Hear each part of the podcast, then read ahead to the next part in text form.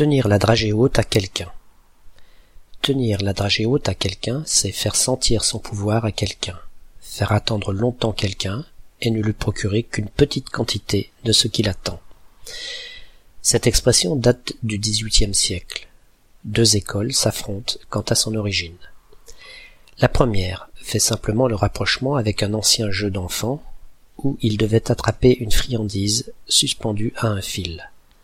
Celui qui tenait le fil et tirait dessus selon son bon vouloir, pour empêcher les marmots d'attraper trop facilement le bonbon, avait sur eux une certaine forme de pouvoir. Tout comme vous, lorsque vous donnez un sucre à votre chien, en le lui tenant en hauteur et en le faisant longuement saliver jusqu'à ce qu'il se décide enfin à vous arracher la main. La deuxième vient aussi d'une friandise, mais destinée aux chevaux cette fois. La dragie, déformée ensuite en dragée, était une botte de fourrage vert, mélange de froment et de sarrasin, gourmandise dont raffelaient ses équidés, mais dont il ne devait pas abuser. Pour dresser le cheval et lui apprendre à maîtriser sa gloutonnerie, ces dragies étaient placées haut dans son atelier, hors de sa portée, et on ne lui en distribuait ensuite qu'avec parcimonie.